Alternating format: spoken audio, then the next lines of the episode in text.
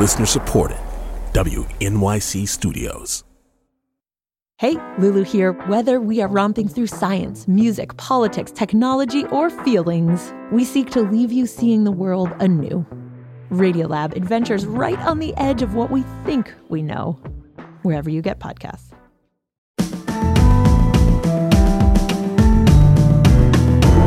From WNYC Studios, I'm Brian Lehrer. This is my daily politics podcast. It's Thursday, December 8th. Brittney Griner is free. We'll talk about it in just a minute and the prisoner swap with Russia that got it done.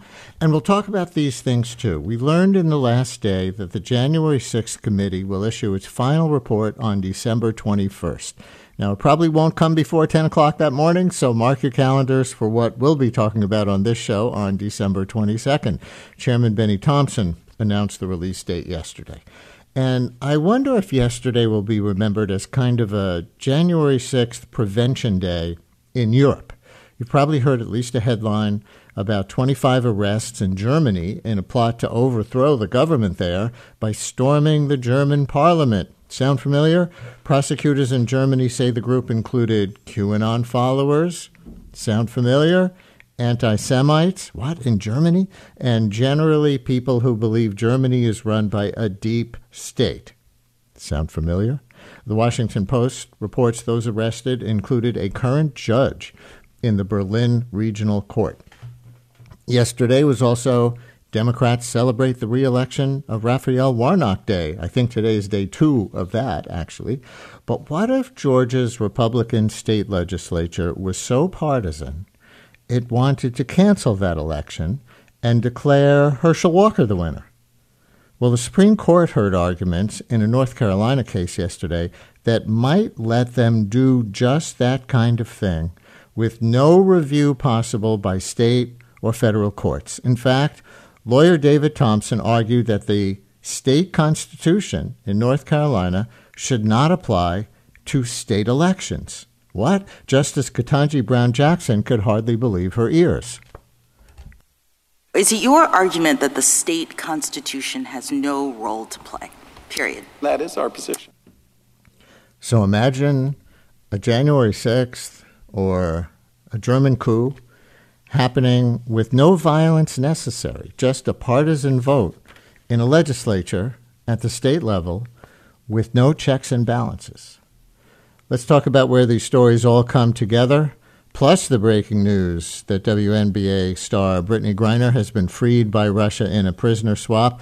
With us now, Politico's White House bureau chief, Jonathan Lemire who also had one of the best selling political books of this year called The Big Lie Election Chaos, Political Opportunism, and the State of American Politics After 2020. Jonathan is also host of the accurately titled MSNBC show Way Too Early. When does it air? Weekdays at 5 a.m. Eastern. And he's a regular presence on Morning Joe on MSNBC after that. So, Jonathan, thanks for staying up way too late to join us once again. Welcome back to WNYC. My pleasure. Glad to be here, particularly on such a busy news day. Indeed. Brittney Griner, perhaps the greatest women's basketball player of this generation, maybe ever. A member of the Phoenix team, the Mercury, detained in Russia for having a cannabis vape pen and sentenced to years in a labor camp the world generally saw her as a political prisoner of, of Vladimir Putin. How did the Biden administration get her out? This negotiations for her release have been ongoing for months, quietly and behind the scenes. It's sort of a, it must be stated here, a remarkable moment of diplomacy that these talks could happen while Russia is has its ongoing invasion of Ukraine. Of course, the United States and the West have rallied to support Kiev throughout this process. There have not been much in the way of communications between the U.S. Uh, and Moscow on other subjects, but there had always been a back channel about Griner, about Amer- other Americans held in custody. It's been there have been stops and starts in the process. There had been some hope among American officials that Putin might be more willing to make a deal after the American midterms. We certainly know the Kremlin always keeps its eye and sometimes its hands in the middle of American politics. Mm. Uh, and negotiations picked up again in recent weeks, but it was and it was left as a a one for one deal. Victor Bout, this arms dealer, once known as the Merchant of Death, the prisoner the Russians wanted free, the Americans wanted Brittney Griner, as well as Paul Whelan, another American citizen in custody. But the Russians said no, this would be a one for one, or there would be no deal at all. The final arrangements made just in the last few hours. The prisoner swap occurred at the airport in Abu Dhabi in the UAE. The two prisoners were told walked past each other on the tarmac as they traded planes. Wow. Uh, and Brittney Griner is now wheels up and heading back to the United States to San Antonio to a military medical facility where she'll be evaluated and receive care after she spent uh, nearly 10 months in a Russian prison. Any word on what kind of shape she's in? The early sense is that she's doing well. We heard from the President of the United States just about an hour ago from the Oval Office, standing with Griner's wife, Cherelle. Uh, American officials have said that they think that, understandably, uh, you know, being in a prison like that has taken a toll on Griner, but largely she appears to be in good health, and certainly uh, her her wife said that she was in good spirits.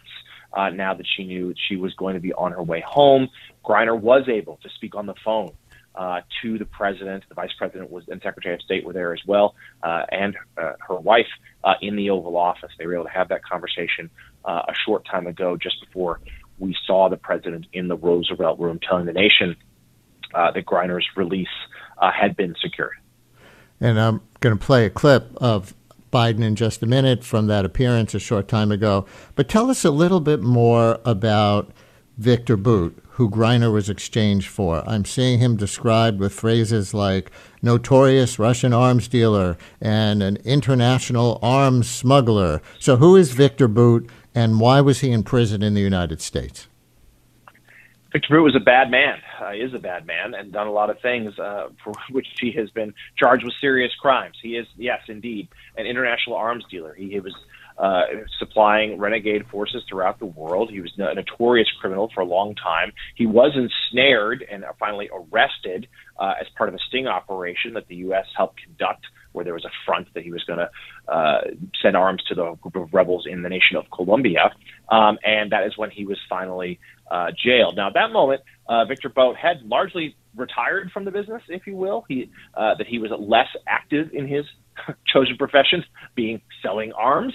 Um, so there, but his despite that, his resume was long uh, and lethal. And, and I will say there has been already in the last hour or so some questions in the util- in, in the intelligence community here in the United States. So obviously, we're so relieved that Brittney Griner uh, has found her freedom but worried about a precedent it sets that someone like Victor Bout could be set free. Frankly, worried about whether this was a fair deal that Griner, who was arrested for such a minor infraction, uh, having these vape pens in her bag when she landed at the airport outside Moscow, versus someone like Victor Bout, who may have who has a lot of blood on his hands, that that was a one for one deal. They fear that is an unfair deal and one that could set a bad uh, template going forward. But the Biden administration has simply said this was the only deal on the table.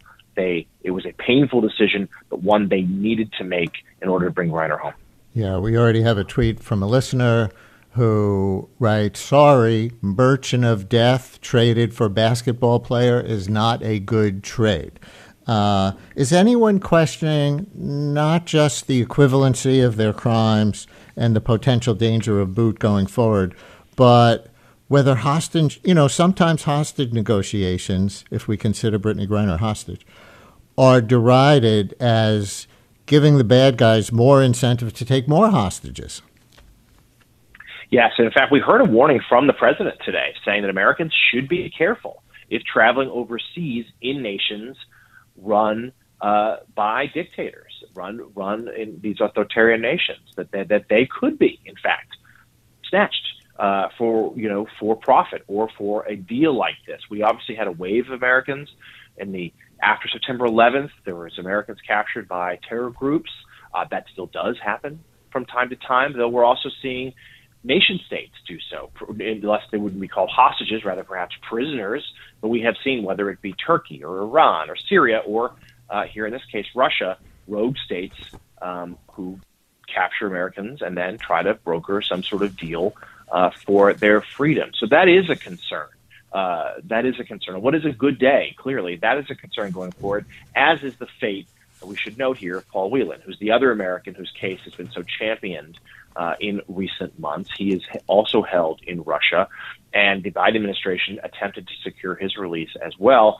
The Russians valued him differently, in the words of administration officials. They have accused him of of being a spy. Of, of on they've arrested him on espionage charges, um, and they therefore valued him more highly, and they wanted a lot more in return. Not just a they weren't not going to do a two for one. Uh, they weren't going to do a two for two. They wanted several people back for him.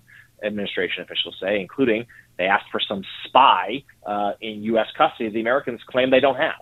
Um, hmm. They also asked for someone else who is currently incarcerated in Germany, not in the United States at all. So that deal wasn't on the table. We heard from President Biden today. Administration officials have echoed this uh, all morning that they're going to keep working for Paul Whelan's release. They right. have not forgotten about him, but there's no deal imminent there.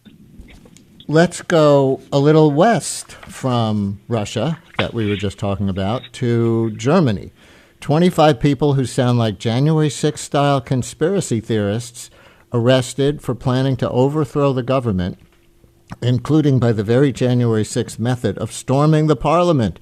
Plot foiled in advance, apparently, but is there a kind of international movement now of right wingers and white supremacists and QAnon believers who may actually have been inspired by January 6th or be part of an international whole of some kind? Well, you just hit upon a few important connections there, and, let's take a few of them here. One is the fact that this is extreme right wing uh, groups uh, that they have seen at the moment. There's one in Germany, obviously, what we saw here uh, in Washington. I'm looking out the window here at the U.S. Capitol as we speak. Also, uh, the fact that so much of it is fueled by disinformation and misinformation that is spread online. Fake news, actual fake news, things are that are told to them by leaders of their groups uh, that convinces them that that the government is out to get them or that their chosen candidate was unfairly uh, excluded from power. And then there's the conspiracy theory part of this too. A number of these um, those arrested in in, in Germany uh, were followers of a QAnon-like group where they have these these wild, elaborate conspiracy theories that couldn't be further from the truth, but do bring people together and they prey on the on the vulnerable. And fuel violence, or at least the threats thereof. And that's what we saw here. Uh, it, it, this plot was, of course, thankfully uh, stopped before they could carry out their plan, but it was dangerous, and governments across the world here, at least in certain democracies, are, are, are worried about copycats. Was there any explicit Trump connection? Not that he was involved in trying to overthrow the government of Germany, but that any of the people involved believed in Donald Trump as some kind of savior? Because that's part of the actual QAnon theory, right? Uh, Donald Trump has had a bad legal month, to be sure, but at least at this point, no one has accused him of being involved in this plot to storm the German parliament. Um, but, but yes, you are right that he is. the QAnon theory is that he is almost a savior-like character, um, and that he is coming back to, sorry, restore the United States to its proper greatness. Uh, I have not seen reports that he was cited uh, in the the, the German uh, version of this, mm-hmm. um, but certainly that it's connected in terms of believing that there's this deep state, and that's the that's the parallel here is that, that yes. Trump and his followers in the United States accuse the deep state of keeping them out of power and holding their supporters down, and those in the German plot believe the same thing was happening there. And the sort of other side of the deep state uh, conspiracy theory, which is kind of scary. The Washington Post says that 3,000, this is not the scary part, the Washington Post says 3,000 police officers, German police officers, were involved in the raids. But reports are also that some members of the military and this judge in Berlin were involved in the plot. That's the scary part. Shades of the Oath Keepers in this country, made up largely of former and some present police and military personnel. Does it look like they could possibly have had enough defections to stage a successful coup? Because it seemed like they were really planning to try to stage a violent takeover and rule by force. Yeah, it, it did seem how it did seem they had a shot at success here. This was a pretty heavily armed, significant force uh, that was going to do this. I mean, you know, look at the American parallel. I mean, there were thousands of people there on January 6th. The reports of some weapons in the crowd, uh, as dangerous as that was, though, uh, and people lost their lives because of it. The group of January 6th did not seem quite as well armed uh, in the moment as these folks did. But we do know from trial, and you mentioned it, the Oath Keepers had a cache of weapons stored at their hotel in Arlington, Virginia, a short time away, hoping that, that Trump would declare the Insurrection Act and that therefore there would be violence in the streets and they would take up arms in the name of Donald Trump. So that those are scary parallels. And to your other point, this is something that worries U.S. officials greatly. Is some of the far right beliefs held within members of this nation's own law enforcement, federal law enforcement, local police officers, state police agencies, and the like, who have in recent years seemingly drifted to the right, some of them anyway. There also know the military has had a real issue with white supremacists in the military. And again, we don't want to pro- paint with a broad brush. We're not talking about everyone. We're not talking about even a huge portion, but we're talking about enough that it's a concern uh, and that we have seen officials here, particularly in the wake of January 6th, try to drum out those with extremist and, belie- and potentially dangerous beliefs. We went west from Russia to Germany. Let's go further west to Washington, D.C., where the Supreme Court heard arguments yesterday in that North Carolina case that could allow the legislature to impose new electoral districts. It's a redistricting case officially, and by extension, perhaps election outcomes with no review by the state's courts. They say that would be consistent with history. Justice Sotomayor was like, What? done, Your Honor? Yes, if you rewrite history, it's very easy to do. I'm not. Yeah, so that's a very short clip of Justice Sotomayor being incredulous with the lawyer arguing this case for the plaintiffs. And I should say, Jonathan, that this case is not explicitly about canceling the 2020 election or any election. It's about redistricting. But what are the implications here? The implications are significant. We talked about this this morning on, on my show uh, way too early, which you noted, 5 a.m. on MSNBC. Uh, it's about a North Carolina case and about redistricting and therefore gerrymandering and about who should be able to set the rules and whether the local court should have a say. And basically, those this has set off real alarm bells throughout legal groups, throughout uh, good government groups, throughout many Democrats. Attorney General, former Attorney General Eric Holder, in particular, has become a leading voice crusading against this uh, suggested that it would be deeply dangerous uh, to throw out uh, a, a, portion of the United States electoral tradition uh, and eliminate this oversight uh, by the local courts. And the fear would be um, that that the Republican, in this case, Republican legislatures could uh, not just redistrict as they want, but declare winners as they want, and suggest that if you know that, that they would certify the victory of their chosen candidate, perhaps not the candidate who got the most wins. Now, the early reading of the tea leaves after yesterday's hearing and the, the oral arguments in the Supreme Court um, were that the most muscular version, uh, as a legal expert put to me this morning, uh, of of what North Carolina wanted probably would not occur. There was skepticism from the sort of those moderate conservatives, of which John Roberts is one, uh, on this that they that there was a sense that it wouldn't. Um, you know, be fully implemented. Would not be allowed to be fully implemented, but we'll have to see. There are months ahead um, before we get the decision come uh, released. But it, it's one that it, it's a for a case that was sort of under the radar until very recently. Uh, it's one that has uh, significant uh, electoral implications.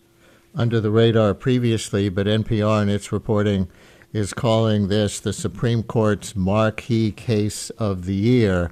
And with all those implications, uh, the suspension, the end, the termination of checks and balances in election law at the state level. No wonder it's being called the marquee case. And and and I wonder, you know, if they're going to cancel democracy or try to, to that degree, cutting out a whole one of the three branches of government, right? The legislatures, the executive branches, and the courts. I wonder if this is somehow consistent or just another coincidence with Donald Trump posting the other day that because of what he claims without evidence was decisive fraud in the 2020 election, that the Constitution should be terminated. He actually said Constitution should be terminated. And we played this clip yesterday, but I'm going to play it again. Since presidents swear to uphold the Constitution when they are sworn in, Mitch McConnell said this Anyone seeking the presidency who thinks that the Constitution could somehow be suspended or not followed, it seems to me would have a very hard time being sworn in uh, as President of the United States. So, Jonathan, as a sports fan, give me a scorecard here. Who's winning among Washington Republicans around this, Donald Trump or the Constitution? Right now, the Constitution still has the lead on Donald Trump. And his temper tantrum, which uh, he posted on Truth Social calling for the Constitution to be terminated, uh, was fueled by his anger at this Twitter files, the Elon Musk uh, group, uh, his uh, was you know the unearthed the records from Twitter. He says with the help of a journalist uh, to suggest that Twitter had unfairly suppressed uh, coverage that would be unflattering to Democrats, in particular over Hunter Biden's laptop. Uh, in the run up to the 2020 election. Uh, the problem, of course, with this theory is that the federal government at the time was controlled by Republicans. Donald Trump was president. Um, there, there's no there there in terms of the theory. It would uh, it would seem, but it was enough to fuel set Trump off. And more importantly than his rantings and ravings about election that was two years ago is what it means going forward. And you did hear from McConnell say, uh, though he didn't use Trump's name, and we should always note this. McConnell has not ruled out voting for Trump were Trump to be the 2024 Republican nominee, but mm-hmm. McConnell certainly has been far more quick to criticize Trump, even if he doesn't name him, uh, in since January 6th. A number of other Republicans, including those who are pretty staunch Trump allies, also spoke out about this in the Senate, uh, saying that this is, of course, there's no place for this. This is not appropriate. We, would, we are the party of the Constitution. Uh, so Trump has not received much in the way of support for this one, uh, and he has attempted to walk it back in a, in a future social media post. Um, but it is interesting to see uh, how he still is the loudest voice in the party. And certainly we're seeing more Republicans willing to suggest they're going to challenge him. Lawmakers speaking out against him or those consider considering their own own 2024 bid. Trump certainly had a pretty rough campaign kickoff, uh, including a dinner with a white supremacist. Um, but he, the rank poll suggests that he is still the choice of the rank and file voters. So things like this uh, and fears about the 2024 election um, and the integrity of the election, he's going to keep fueling that, uh, and it's going to continue to challenge the American democracy. All right, it's time to let Jonathan go and have his third breakfast or whatever meal you eat on your schedule at 10:38 in the morning. Politico's White House bureau chief Jonathan Lemire, who was also host of the MSNBC show Way Too Early, which airs at 5 a.m and author of one of the best selling political books of this year called The Big Lie Election Chaos, Political Opportunism, and the State of American Politics After 2020. If you're interested, folks, in hearing more about that, because of this conversation, we did a book interview with Jonathan in the summer. You can go back into our files and listen to our conversation about his book, uh, The Big Lie. And Jonathan, again, seriously, thanks for extending your day even more and staying up with us on the breaking news on Brittney Griner and all the other things we discussed. Brian, you were always so generous, and it's a pleasure to be here. Happy to come back at any time. Brian Lehrer, a daily politics podcast, is an excerpt from my live daily radio show, The Brian Lehrer Show, on WNYC Radio, 10 a.m. to noon Eastern Time, if you want to listen live at WNYC.org. Thanks for listening today. Talk to you next time.